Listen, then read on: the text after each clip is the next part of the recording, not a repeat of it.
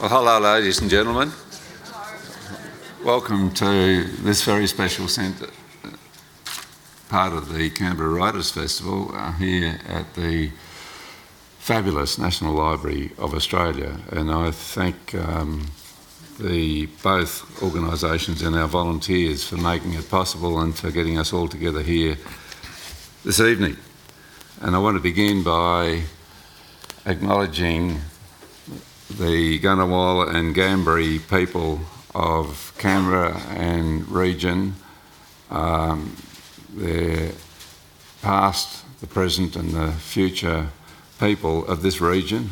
I might add a special um, word of sorrow for whatever my ancestors did when they arrived on the Monaro Plains in 1840 uh, as part of displacing of the peoples from this region at that time.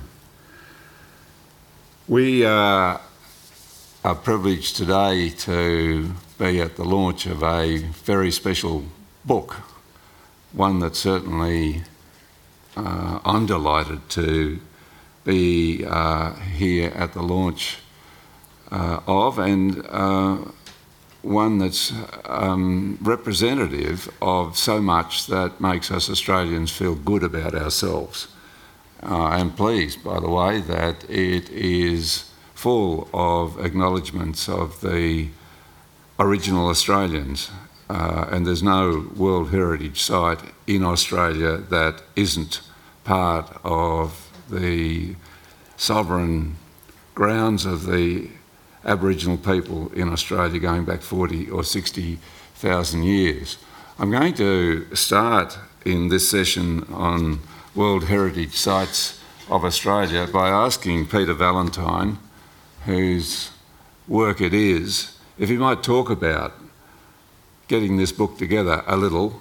And then um, after five or ten minutes, we'll have a conversation about the book and its contents. And then uh, before the hour's up, across to you to ask uh, questions uh, and to be involved in some conversation. So um, please feel free when that time comes. But first, it's a great pleasure to ask Peter Valentine if he'd come up and talk about this beautiful book, uh, which is being produced by the, the National Library of Australia but talks about the, the cream of the cream, as they call it, the World Heritage Areas of Australia, uh, how they came to be, um, which, what they are, and where we might be going to with the protection of the most special cultural and natural places in our nation. So thank you, Peter. I'll ask you to come and um, just have a talk from here if you would. Thank you, Bob.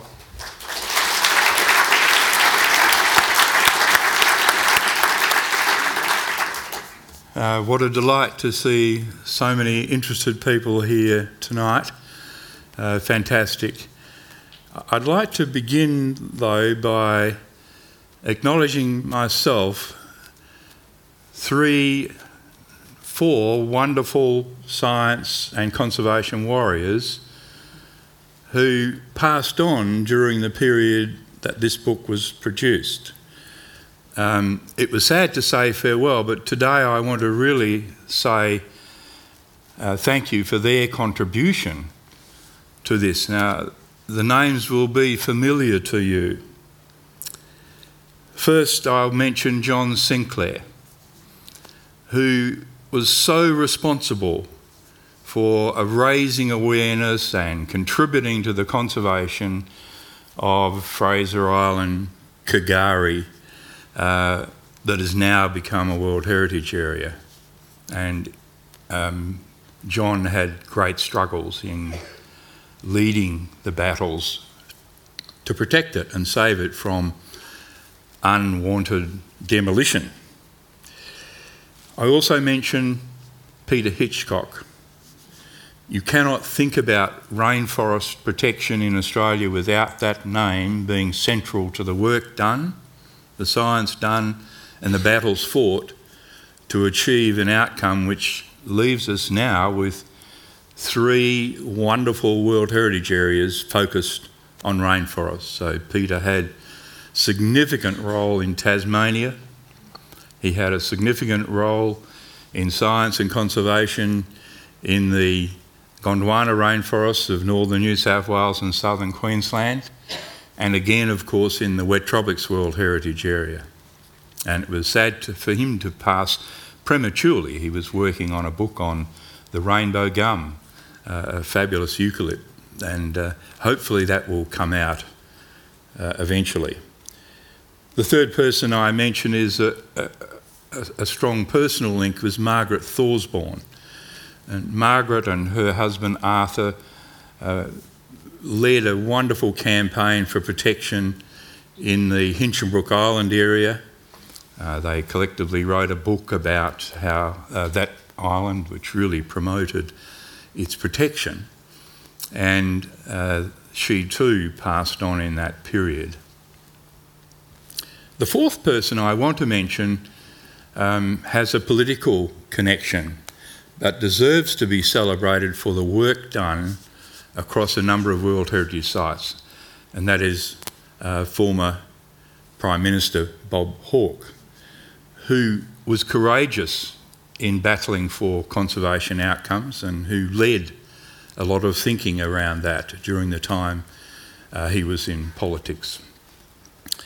Uh, oftentimes, we, we ordinary people um, find many reasons to criticise our political characters, and it's nice of us to acknowledge the good work that is done by many.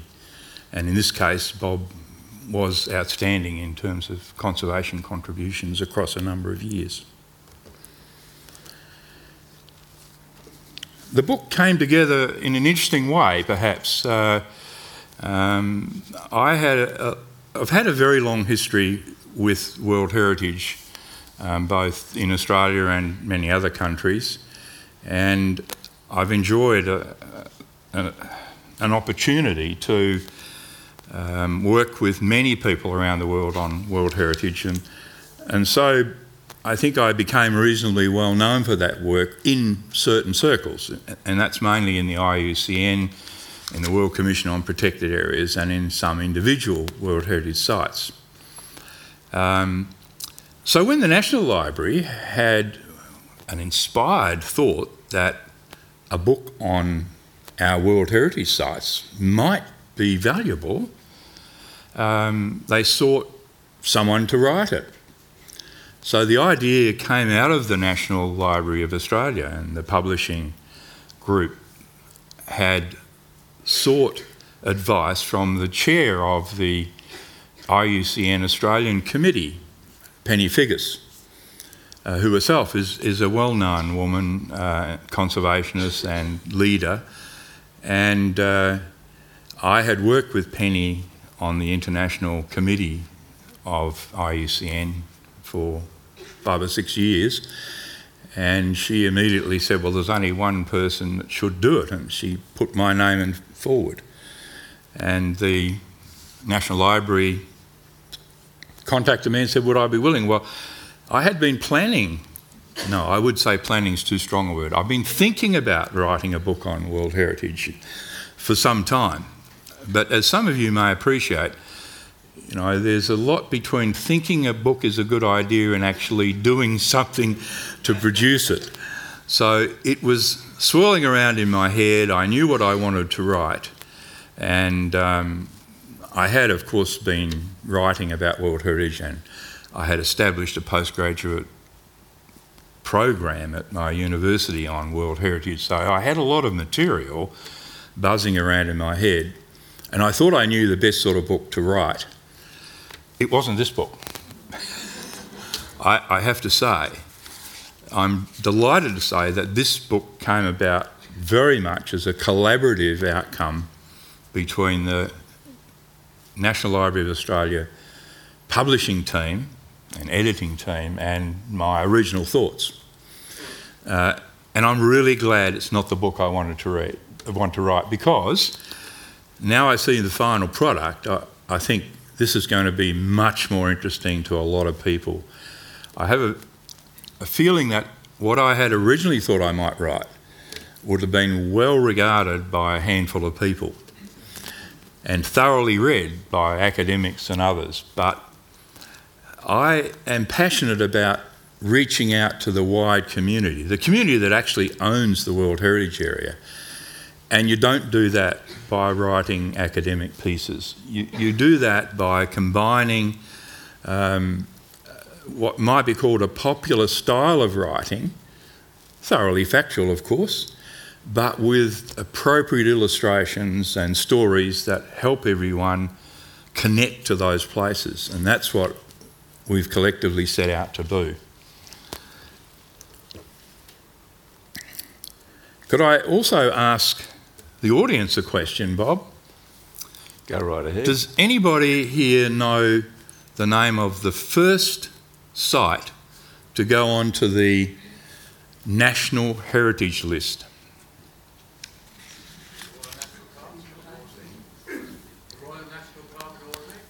Uh, no, that's not the first one to go on the National Heritage List. Have a go. Well done. Inside knowledge, of course. Inside knowledge. All right. But the reason I'm asking that question, of course, ladies and gentlemen, is that uh, Budj Bim is our 20th World Heritage Area. So when we went to the printer in December, Budj Bim was on our tentative list and had been nominated by the Australian government for listing, but it hadn't got to the committee. So there was no way we could include it as one of our World Heritage Sites before the committee made its decision in July. So the decision was made only last month. And of course, the book was well and truly printed before then. Luckily, I was able to talk a bit about it because one of the chapters deals with the future World Heritage Sites, and because it was on our tentative list, one of only three on our tentative list, uh, then it was able to get a bit of a Guernsey. So there's, there is information about it. Peter, what's Budj Bim? Oh, sorry, Budj Bim, yes. Um, I, just assumed, sorry, my apologies on that. I assumed everyone knew Budj Bim. But Budj Bim is a splendid site. And as I say, the first site to be to entered on our National Heritage List, so that tells you something about the importance of Budj Bim. It's a, an Aboriginal cultural site that is the site of 6,000 years of continuous settlement and aquaculture practices. So it's in Victoria and it is a site where the Aboriginal people who live there established eel farms that produced a continuous supply of eels and allowed the community to develop permanent residential occupation of the land and live in stone cottages. You know, they, this was a very different style of settlement than was possible in many of the other regions of Australia. And we now have all the evidence we need to be able to track that back over a 6,000 year period. So it's a volcanic environment waterways and springs coming through it, lots of water areas that could be dammed and managed, and uh, permanent supply of eels that were smoked and so on. So, um, a fantastic example of how the culture of Australian Aboriginal people is amazing in a global context, and that's just one site. But um, and that to get that on the World Heritage List was a, an exercise led by the traditional owners at Budj Bim. They very much wanted it and, and were happy to see the result uh, last month when the committee said, wow, we'll have that, thank you. So I should have mentioned that. Yes. Thank you. Thanks, Peter. Come and have a seat. I, mentioning Margaret Thorsborne, uh, I don't know how many people knew Margaret, but uh, it's one of the classic photos in Australian environmental history. This very well done up lady with a handbag with a bulldozer up there, and she's going like that in the. Uh, at Oyster Point. Yeah. Yes, uh, in amongst the mangroves. Exactly. Yeah. At the time, Margaret was about 80, 75 or 80, yes. You mentioned Judith Wright a couple of times in the book too. There's a indeed. She was finally a Canberra resident, of course. in, in Braidwood and did uh, so much towards protecting the Great Barrier Reef. It was um, interesting, Bob, when, when I was uh, teaching at James Cook University, when I first went there, I wanted to find out a little bit about um, the community's knowledge and awareness of conservation. So I had a number of students go out and do some interviews of people at Mission Beach. And one of the questions I asked was, you know, could they name any conservationists? And I got, amongst the answers I got, there's some terrific responses to that, but one of them was a guy by the name of John Busst, B U S S T. And having fresh got off the plane from West Australia, I wasn't familiar with that historical context of North Queensland, but he was the founder of the Rainforest Protection Society back in the, in the 1950s in northern Queensland, and he and Judith worked on the coral reef salvation as well. So both rainforest and reef were being um, argued about way back then, and John proved to be a fantastic uh, uh, warrior for conservation in that region. Because most Australians wouldn't know, but it's in your book that the Great Barrier Reef was almost all taken up by oil drilling, uh, um, surveying, or exploration exploration sites. Yes, yeah, in the 1970s, as, as recent as, as that. As recently as that, it was one of the. It was a shock when I first got to North Queensland to discover that this wonderful Great Barrier Reef um, had been targeted for mining well, gas exploration, oil drilling, and so on. And, and indeed, it, it, maybe it set the tone for later events, but you know, the Premier was really much involved in that. That's, so we had a Premier, Premier Joh. Premier Joh involved with, with the exploration for, you know, obviously something that couldn't go ahead and, and, and still have the Great Barrier Reef staying as a, a conservation area. Why did you go to James Cook University, which is in Townsville, isn't it? Yes, where the yes the in those days it was only in Townsville. Now there's a uh, there's also a campus in uh, Cairns. Um, and I would have liked to have been in Cairns, I think, when I first went there, because Townsville seemed so dry and Cairns seemed so green and lush. But I came to study rainforests. That, that was my passion. I'd been um, I started my life as a farmer and spent 10 years farming. and Where was that? In West Australia at a little place called Bremer Bay, right on the boundary of Fitzgerald National Park. Beautiful place. A gorgeous part of the world. It should be a World Heritage Area. The floristic diversity there is the Why greatest in the world. It's never been packaged and nominated, but also what is left is fragments most of the area, much of the area has been cleared for agriculture, so there's fragments. But there's enough fragments you could certainly put forward a case, and indeed there are many groups who, who are trying to encourage the, the uh, nomination of that area for its floristic diversity. Paul and I spent a night at um, Point Anne, is it? Yes, Point Anne, yes being kept awake all night by the whales. Yes, in, uh, that would have been in winter because it was the the whales come right into the bay there. Uh, it's a spectacular part of the country. Very few people uh, go there except in a brief period of summer. There's a bit of activity. What about that Queen Victoria thing? Yeah, Hakea Victoria. Yes. Fabulous. Yeah, the, the plants there are brilliant. So there's a real opportunity for acknowledging that. And IUCN, in a publication they made in 1982 about future World Heritage, identified that floristic region as a laydown misere for World Heritage listing. Uh, that's the southwest. The southwest. Going province. really nearly across to the to the Nullarbor, isn't it? It goes yes, it goes well east of uh, Esperance. So you've got mm. Cape Arid, which is the only home of the western ground parrot now. Um, there's so much floristic diversity there. But the uh, what's Abu Simbel got to do with all this? Ah, Abu Simbel. yes. that, that, goes back a few years. Um, I wasn't around at the time, but not active. I think you were. I was alive. You're quite right. Yeah. I was, but um, Egypt had all this this this dream of building uh, the Aswan Dam on the Nile, so that would be to source water for expanding crops to support a growing population.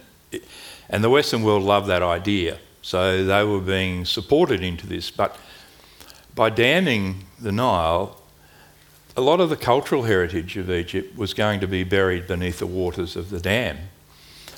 And while Egypt, on the one hand, wanted to have the dam as a development opportunity, it also recognised that it, it, needed to do something about the heritage. So it put out a plea to um, the United Nations, to UNESCO specifically, to get assistance to see if some of that heritage couldn't be rescued before. What, what was there? Ah, what was there was this uh, wonderful series of built heritage that were uh, temples and and uh, statues of magnificent proportions that go back over the Egyptian uh, empire, and you know um, thousands of years old, wonderful works. Um, but it, much of it, if not all of it, was going to be buried beneath the waters. So that request to UNESCO was to, to try and get them to help. And so they put out a plea uh, to the wealthier nations of the world to see what could be done. And those countries came together and helped the Egyptians. So, on the one hand, the wall was being built and the waters rising, and on the other, rescue teams were amazing as it seems, carving up all of these ancient buildings precisely in a way that would allow them to resurrect them on drier land. So they were relocated, they couldn't stay in the same site, but they were relocated. And that was a wonderful success story, funded uh, largely by um, philanthropic contributions, because uh, people of the world uh, acknowledged the, the value of that heritage and wanted to help to preserve it. And they're still there now as part of, they eventually did become World Heritage. But that action led UNESCO to help develop the, the World Heritage Convention. So that was the first step towards having the convention which we now find so valuable. And that was, Australia was an early signatory in 1974 to the World Heritage Convention. Do you think Lake Pedder had a, a role in that, or do you think that was just the time it was going to happen? I mean, there's this rebound, wasn't there, from the yes. loss of Lake Pedder in Tasmania, uh, and the Whitlam government was there saying, well, we, we didn't stop that, but... I, I think the connection in Australia was very strong, and the, the Australian government of the time uh, strongly supported the World Heritage Convention, probably not perhaps appreciating what it might mean, but uh, the idea that we would come together to cooperate and reach a conservation outcome. Uh, that was inherent in the first statements about this convention. Um, and yes, Australia was very enthusiastic, perhaps surprisingly. Uh, we, we, we, I think we were the seventh country in the world to sign up for that convention. And although we weren't in the countries that put forward nominations for the first round, we very soon followed. So, you know, the and, first and sites were Galapagos, um, Yellowstone, you know, they were, they were places that would be obvious that anyone who's going to draw up a list of. Was the Taj Mahal in that first lot, or the, did that come later? Um, no, it was, it was a subsequent subsequent. round. But and what were the first? There were three first Australian ones in 1981. in 1981, that's right. So our first ones, um, and perhaps if I can relate a slightly tongue-in-cheek story about this relating to the book. I, uh, we had discussions about the sequence in which we would present these World Heritage Sites. So you could do it alphabetically, you could do it by state. Uh, what, was a, what was the way to do it? And I wanted to do it in the order in which they were listed. That seemed to me to be pretty good. So then here I'm faced with this dilemma 1981, three sites Great Barrier Reef, Kakadu, and Willandra Lakes. Three sites. Which one to be first? Well, I confess here that I had in my heart I wanted Kakadu. I couldn't see us not having Kakadu as the number one. And the reason for that is that I'm absolutely committed to the notion that Aboriginal cultural heritage is central to who we are. And we have a long way to go to grapple with that. But I wanted Aboriginal heritage to be front and foremost in our thinking about World Heritage. And um, anyway, I spent a bit of time at the World Heritage Centre a few years ago. I was a World Heritage Fellow there. Where, where's that? Um, in uh, the World Heritage Centre's in Paris, mm. and uh, they they are the, the sort of um, executive arm that looks after things for the committee. So there, and that's where all the repository of information. When someone makes a nomination nowadays, especially if it's Russian, they come in with a suitcase full of stuff and deposit it on the table. So that's all gets archived there. And I had been through the processes, and I knew that every time a nomination comes in, it, it's given a unique number. This is a UNESCO number is given to that nomination, and that holds that number for the rest of time. So anyway, I I had a look at the numbers given to those three sites, and Kakadu got the lowest number. That means it was the first one numbered. So that gave me an excuse to have Kakadu as number one. yes. So there you go. I mean, that don't tell anyone. This is this is private amongst ourselves here. Um, it could have been, of course, and I think another author might have said, "Oh no, obviously the Great Barrier Reef. That would be the one." Um, there's lots of reasons you might say that, but I had, I thought, better reasons. Well, you do, and of course you have a marvellous description of the Dreamtime person actually making the first paintings. Yes. And yeah. and and the uh, ev- evolution of that painting in in the Kakadu that yes. we all we all know so much about these days. I, am glad you mentioned that, Bob. Really. Um, when I, when I wrote the first version of that chapter, I, I should say, by the way, um, in my relationships with the National Library as the publisher, um, they asked me to send a pilot chapter, you know, because they wanted to know whether I could write. And they wanted to know whether I could write anything they were interested in. And they wanted to see whether it would work. So, fair enough. So I did uh, write the draft. And I deliberately chose Kakadu because that I, I, I, have to have Kakadu in this first.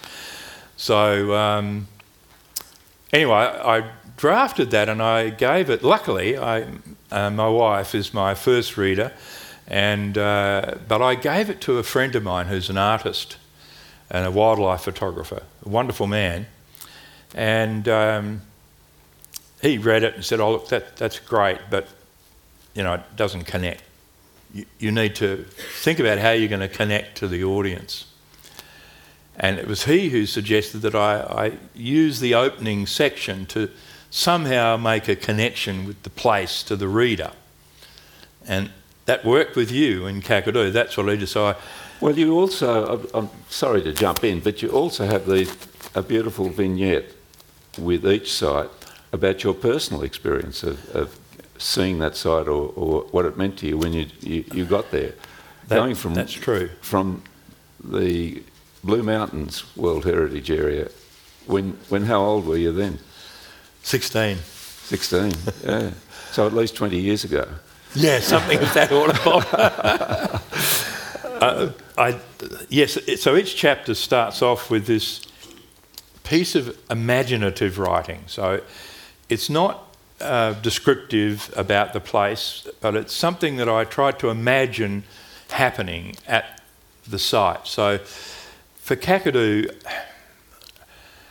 I was nervous about this, I have to say, because you know I'm putting myself in a position of writing something that is happening, you know, 10,000 years ago, and as an Indigenous person doing this. And in fact, I was so concerned I, I, sent it to the Kakadu board, the draft of it, to see whether the Indigenous cultural heritage folk would see this as being okay, because I was worried. I didn't want to presuppose anything there. Anyway, um, but I wanted to imagine, and I had in my mind, because I'd been to the art galleries and I wanted to capture that, and the wetlands. It, it just all comes together. And in the artwork, it's brilliant because um, that X ray style artwork lets people show you exactly what it is the organism looks like and is made of, shows you the intimate knowledge they've got, etc. And the products, of course, are beautiful art, uh, but the stories behind them are. Well, you've also got Bill Neidjie there, haven't you? Indeed, yes, that, The last speaker of his language, yes, Bill. and and and a translation into English of his, of that fabulous little poem Yes, or, yes, that's or, right. or piece of prose about we We're all one. yeah. alive with this planet and it's alive with us. Yeah, yeah. So I was very lucky. Um, um, in 1989, I, I went to Kakadu, and I had with me two uh, wonderful um, colleagues. Uh, one who was a mentor um, of mine for so many years, and um, and also uh, Paul Leopold, who was Aldo Leopold's son, and at the time he was professor at Princeton University, professor of biology, and he and Larry Hamilton, who was the other professor, came on a visit, and they had been very kind to me when I visited them, and so they said we want to go to Kakadu. So I said okay, we'll go. So we did. We had a trip there, but we we had a um, one of the guys who's no longer with us though, who ran the Aboriginal side of the management there, Steve Zarbo. He did wonderful work, but on the interpretation side, and he asked us to give a seminar to the rangers there, and and uh, so uh, we did that, and. Um, uh, one of the treats of my life was that Bill Neidjie took us to his country and sat us down and talked about what it was like and how it meant to him and Wasn't he an incredible? a- an amazing Human person. presence. Yes, e- exactly. There's a presence there that is hard to fathom, and uh, no, that that made a big impact on me just seeing Bill. And then I had uh, I had read his little. Uh, he'd written a little book in which he expresses this wonderful connectivity between people and life. The, so no barriers between us and other organisms. We are all one. And uh, I had a, a follow up with that, you know, with Michael Archer. Most people would probably know Michael Archer for his work at Riversleigh on the fossils. And I think working with fossils, you, you learn about deep time. You- Another you- World Heritage Site. Another World Heritage. So I went out there uh, to redraft the statement about why it was important. Um, the original nomination was seen to be too slim and they wanted more, so anyway, uh, why don't you get Michael Archer to do it? He did the first one, it's fabulous. Anyway, and it was a job I did, so. But w- luckily, we went out there when Michael Archer was out there with a team of volunteers doing work, and it was terrific. We would sit around the campfire at night and you know talk about things as you do, and he used an expression um, to describe life as as this this great biological blob of which we are just a small part. And he saw that through time, and it stuck with me because I, I realised then that that's, that's true, that we are all connected. We've got living connections that go back. And later on, when I was doing work on Shark Bay, where the stromatolites were a fundamental focus of why that became there, these cyanobacteria that built the stromatolites at Shark Bay, Another World Heritage another Site. World Heritage Area. Three and a half billion years ago, they were the only forms of life on Earth. And they could live then. No other life forms could. We couldn't live there because the atmosphere is principally carbon dioxide. And so We're trying to get back there, but we haven't Yeah, got there yet. We've got a long way to go, luckily, in that regard. But those cyanobacteria, you know, every one of us is descended from those. They, they are our ancestors. They are our real And, ancestors. and what was their big gift to us? Their big gift to us was oxygen. Yes. So they took the carbon dioxide out of the atmosphere and converted it to, and also in the seawater, and converted it to oxygen in the air and oxygen in the seawater, and allowed other life forms after. It took them a billion and a half years, but you know, they did it eventually. Persistence pays, and so they got there in the end. And therefore, other little critters could emerge from this beginning. But if you, you just think about this for a minute, you know, your, your DNA continuously, you're alive now, and there's a living connection to you right back to those cyanobacteria. There's no cut in it, there's no mm. break in that line. You are here now, and because you're here now, you have a living connection all the way back to those cyanobacteria. Yeah, Lots of other just- things in between. Well, one of those things that's in between, and you terrified me by describing, is a meat-eating kangaroo. now, and what's more, I don't know if you realise this, but he's he's got a depiction of this creature, or at least the fossils of it. But at Purnululu, you have northwest Western Australia World Heritage Site. There's a great picture of the cathedral arch, is it? Yeah, cabin, yeah. there. Cabin. Yeah. And on the right hand side of that picture, there coming out of the rocks, is this meat eating kangaroo. You have a look. You have a look. And anybody who buys a book will see that. And, uh, but brings me to the question brings me to the question, Peter, who took the photographs? Oh, now the illustrations are a are a critical part of the book, and um, uh, one of the nice things about this relationship with the National Library as the publisher is they were very keen to use some of the material in their collection to illustrate the book. Um, and then I, in addition to that, which is there's some terrific stuff there. I mean, the cover, like I mean, Who took that? one of your friends, Uh, Pe- Peter Dombrovskis, donated his brilliant photographs to This the one here. National Library of Australia. And so, and I didn't have a say in the cover photo. I was so delighted when I saw it. It was perfect, an absolutely perfect choice for that. Um, first, Peter Ross, he takes such brilliant photos anyway. And I know you were involved in a book of his photographs that, that are collected here. Yes, I wrote it. Oh, well, there you go. Yes, I, I, I did write a, You did. a text for a book of his photographs during the Franklin campaign. Yes, yeah, and and uh, Mm. oh, more recently no, too. the, the recent He- one. Oh, yes, he's Yes. definitive. That's the National that's Library's definitive beautiful. book of his pictures. Yes. Beautiful. Anyway, I was so glad we were able to use this one on the cover.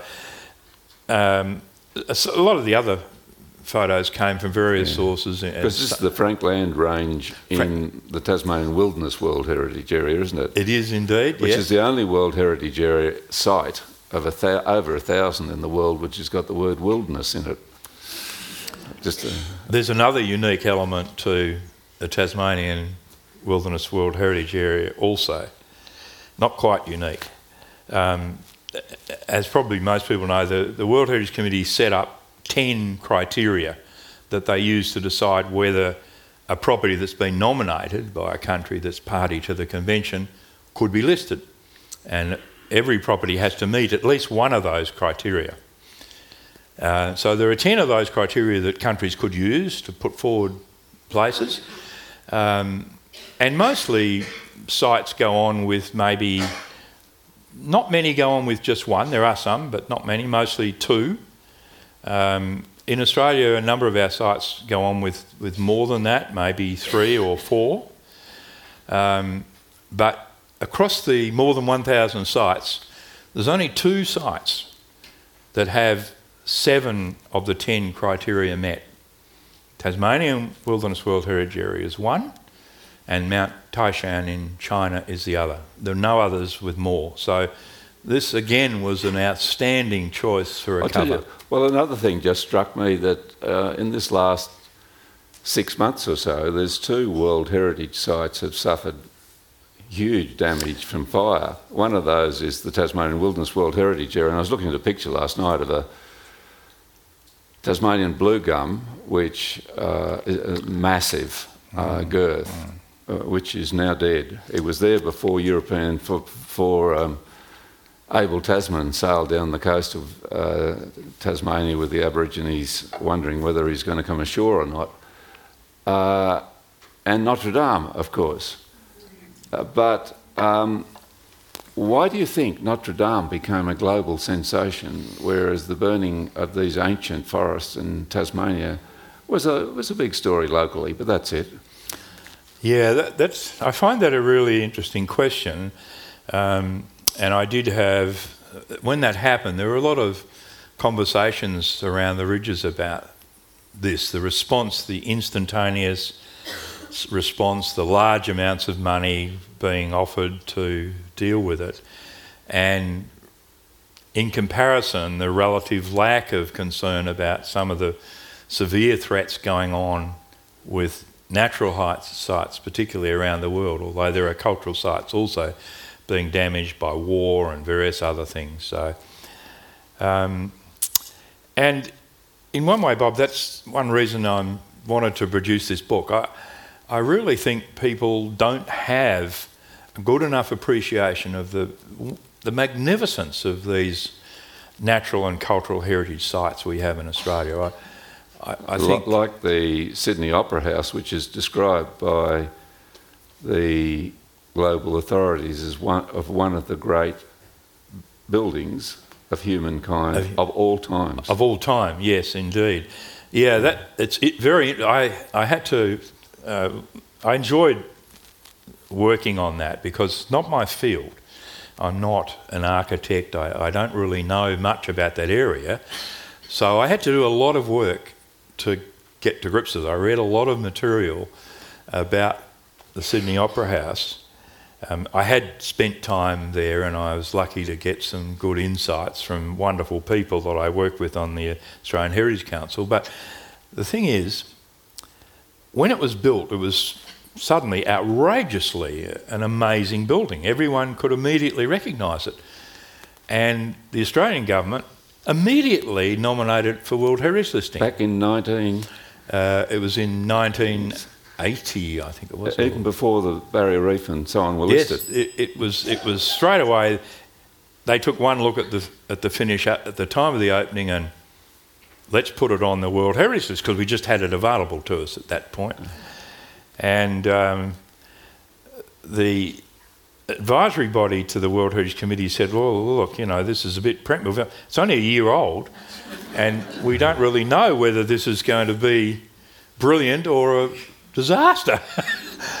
I think most people looking at it said this is brilliant, but so they they said no, we're going to defer this, and it was deferred seriously because it was Well, another they've done twenty that odd on years. a number of occasions, haven't they? They deferred listing and said, "You you do this further work on it, or yes, let's see what's going to happen." it's one of the it's one of the tools of um, it's one of the tools of uh, the World Heritage Committee that they can they get a nomination in they get uh, expert advice from the advisory committees, uh, the International Council on Monuments and Sites and uh, the International Union on the Conservation of Nature. So they're the two advisory bodies that give them technical advice on each nomination uh, appropriate to their skills.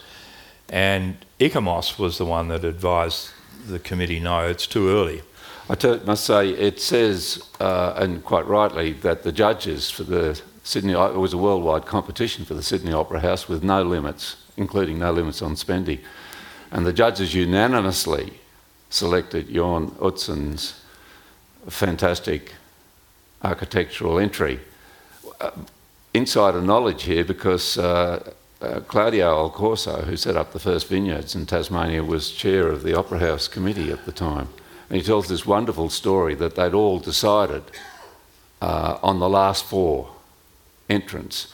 And a European judge, the final judge, was late, flew in and said, Is that all you have?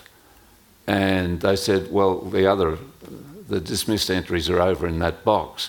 And he went over and flicked through and lifted out Utzon's and said, How could you have missed this? Brought it back to the table, or otherwise we would have a Covent Garden style opera house on the, on the same place. Excellent. The- I Yes. wanted to, we're about to uh, have a conversation here, but you um, eh, have got this lovely story about Fraser Island. What's its proper name? K'gari. K'gari. Yes. Uh, and the fact that it's created out of the Blue Mountains, well, I'm cutting corners here, the Blue Mountains World Heritage Area. What on earth did you mean by that? Yes, I, look, it's very. One of the pleasures of life is to um, understand how our world works. You know, we can never all understand everything, but um, I've become really interested in more and more as I've got older, interested in geology and geological processes, and deep time is part of that. Um, so when I was looking at how the sediments that made up Fraser Island, where they came from, I found that they were washed out of the Hawkesbury. It was one of the sources. So I imagine the possibility that a, you know, some pebble up there in the mountains had been washed down the stream, and that process takes thousands of years, you know, for a rock to be eroded in the streams, and sometimes it gets caught up in potholes and so on, and and eventually it gets to the mouth of the river and then offshore, and then the the various currents uh, move it around, grinding it even more, etc. And then the longshore current shifts it north. And those sediments ended up in southern Queensland off the coast, and they produced some of the islands there, Moreton Island, etc. And some of them went whistling past there and ended up at Hervey Bay.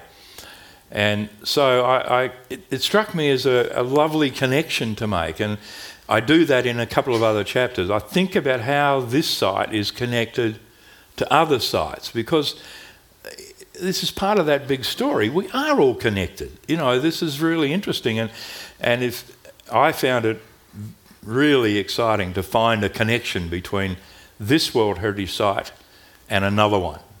So, not, I'm not inventing it, it's just I'm highlighting it. It's it a great story. as a nice connection to have, Yeah. you know. Oh, And Peter, that's that's out there. That's just uh, lovely, and there's many such as you've just referred to other stories like that. In this beautifully written book, it is so accessible. Um, the World Heritage process and its history is quite arcane in a way, but uh, here it is very, very simply laid out, and the process of Australia getting its 19, now 20 World Heritage sites for their cultural and their natural values. It's a, it's a fabulous uh, book, both in presentation, the maps are easy, the, the wildlife, the flora, and uh, the history of each site, but it, that indigenous component predominating uh, as it should. Uh, a beautiful, beautiful production. Congratulations, Thank and you, I've got great pleasure in launching the World Heritage Sites of Australia, produced by the National Library of Australia. Thank you, yeah, good. And before um, people can get a copy to go and look for that picture of the meat-eating kangaroo, who'd like to um, ask Peter about this book in any way? Yes, sir. Just where do you think um, Burrup Peninsula might uh, be included in the World Heritage? A very good question. There's when do, where when do you think the Burrup Yep. Peninsula? Now this is the Dampier Peninsula by another in west central western coast of Western Australia might be World Heritage. Why would it be World Heritage? Yes, a really good question. Um, I'm glad you raised it because that's something that we could see on the horizon quite soon. When I was a member of the Australian Heritage Council, uh, uh, the minister of the day asked the council to go and have a look at Burrup and advise the minister What's, whether what's there, Peter? the Burrup Peninsula, whether it was worthwhile. So what, what we have on the Burrup Peninsula is the world's greatest aggregation of stone carvings. Absolutely brilliant. So, Maybe a million of them. yes. Yeah. And, well, there's a sad juxtaposition, of course, because the West Australian government, in its wisdom, decided to locate on that same peninsula an industrial development. And so you have this harsh boundary between an industrial development which shouldn't have been there, it should have been elsewhere, but it was put there by political decision, not sensible decisions. And there it is now, um, three or four huge industrial facilities right on the border of this ancient stone carving. I think the last one that just opened is an explosives factory, isn't it? Uh, there were there were lots of suggestions. And in fact, uh, I, I, do remember having a discussion with uh, the former premier there, Carmen Lawrence, who was strongly opposed to that, and uh, she said it was an unnecessary decision. There were other options that was just made. Yeah. But the local people, of course, are strongly protective of this, and and the value of it is that there's nothing else like this anywhere in the world. This extensive series of long etchings and you don't have to be an expert to uh, appreciate them, but they do go over a long period of time. The styles change. Uh, there's been some excellent archaeological study of the site, so there's a lot of good information. Uh, you can go there and see that, that there are thylacines there carved on these rocks. So As there are in Kakadu. Thyl- well, they're yeah, painted indeed. up there. Yeah, painted there, and the, you know it tells us once again about this diverse spread of the continent of lots of life that have now retreated because of the drying conditions as we as we migrated north and the country got drier. Then the opportunities for um, species to stay in one place vanished. So the question though was how soon? Well, I think it it could go very soon because the technical information we need is there. It's been done by the expert uh, uh, archaeologists, as well written up. There was a, a very good advice, but you see, it's not even on our tentative list. So the rules that the committee have put forward are that a site must be on the tentative list at least 12 months before it will be considered by the committee. You can't nominate a site that's not on your tentative list. And that's because some countries have been recalcitrant. They have not been putting forward a tentative list of appropriate sites they might nominate down the track. And Australia is a really bad example. We, we do very poorly. Our tentative list at the moment is three sites, two now, because Budj Bim is now a World Heritage Site, so we've got two left. And they're both extensions of existing sites, no new material, even though we have wonderful agreement across the science community, conservation community, of many other sites that could go on the list. And you, you could say we probably have another 20 sites about which we know sufficient to put forward uh, enough material to go on the tentative list. Um, we haven't done it. But I, the good news, I must have a good news statement here somewhere, but the good news is that the federal department is, is uh, planning to run a workshop to build up Australia's tentative list. Now, that's the first positive word on that that I've heard in a long time. So Yeah. I'm hoping that happens soon, and, and that should then flow on to expanding our tentative list. Personally, I would like to see maybe 15 or 20 sites on that tentative list. India, you know, not our size, smaller, India has 59 sites on its tentative list. So, you know, we, we could, there's room for us to expand our tentative list, Bob. There's only two on it now. We'll go for it. We should go for it, that's right. Who's next? I. And what's a site that you think should be put on the tentative list that isn't yet? What should be put on the tentative Which list? set sites? Okay, well, there are some sites that um, uh, the government in the past has done work on. For example, Cape York Peninsula, the government asked for work to be done on that. I did a lot of work with a number of other scientists on Cape York Peninsula. A lot of that material is ready. Uh, the last bit is consultation with uh, traditional owners, so that should be part of any process, of course, is working with traditional owners. But um, other examples of sites um, might expand out to the Lake Eyre Basin, you, in this wonderful pattern we have, which is now in full flood at the moment. So the channel country, the rivers flowing from uh, northern Queensland down into Lake Eyre, uh, that is a, a wonderful scene. The Flinders Range, there's so much material there, particularly in fossil material, but others as well.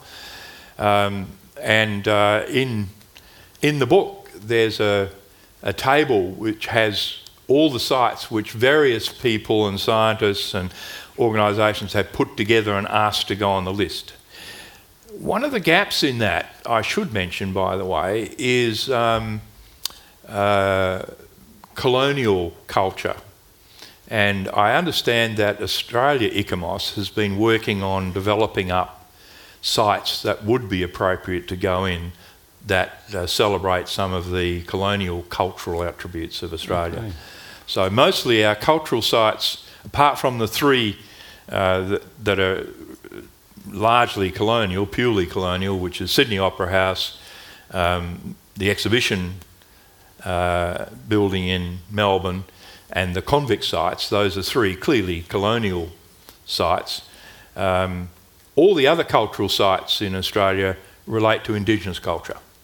And Budj Bim, however, is the only site that is purely Indigenous culture. Uh, you would say, well, what about um, uh, no, what's the, f- the first first one that was uh, listed in 1981? Sorry, just Well, Andrew Lake. Willandra Lakes. Yes, but that includes natural heritage as well as cultural heritage. Yes. So it's it's not just simply cultural heritage; it's natural as well. yeah. Who's next? Over here. What can we as citizens do to get more sites on the tentative list? Um, could you? I just didn't catch what, that. what can we as citizens do to get more sites on the tentative list? And I'd add to that, or to get the tentative list made into the, get movement on it, because uh, uh, Peter's got a, a, very good table, as he says, at the, at the back here of sites that um, should be uh, being dealt with but aren't. Um, I, I don't know. It's uh, the question you ask is really well directed at our political leaders because it, it does take an appetite to do something from our political leaders. The, these are decisions that are inherently political, and they've been slightly undermined by the decision made some time ago by the, s- the national government that it wouldn't put forward a site for consideration unless the state government first proposed it. So now we have state governments who have pretty much total control over all the threats to these sites through alternative land use, being the ones that decide whether it should go forward. That was the Howard government that put that. The- Yes, it's a it's a backing away from a national perspective, and World Heritage. The way I think about World Heritage is it's it's um, thinking globally and acting locally. So local for us is our nation. That's Australia. It's it's our country that is, is part of that, not just the local people. But your question is, well, what about our local actions? What can we do? We can act locally. So talk it up, encourage, talk to. A lot of uh, our members of parliament don't properly understand these things, so you, you know you can help them. Maybe send a copy of the book to your local member. An interesting thing in there, Peter points out, is that uh, of the eight states and territories, the only one that doesn't have a World Heritage Site is the ACT. But of course, there have been moves for the uh, Australian Alps, including Yeah. uh, the Brindabellas, to be listed. I don't know why that hasn't progressed, but uh, there you go. it's on it's on the list yet. We've got time for one more question. Here in front.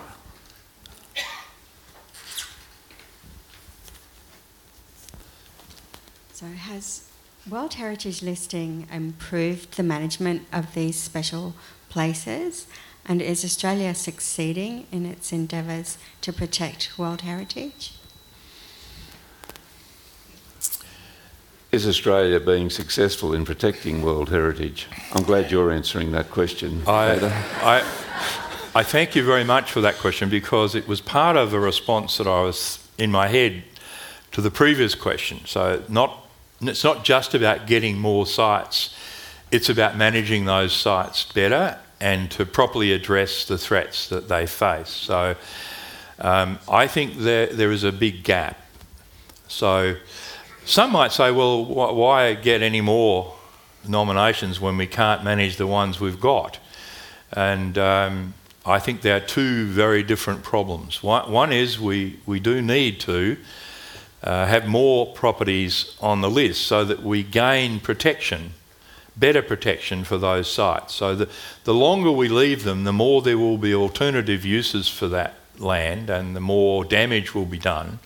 So they will lose their value one way or another. Your question is more about how we handle the existing sites and how we're dealing with the threats.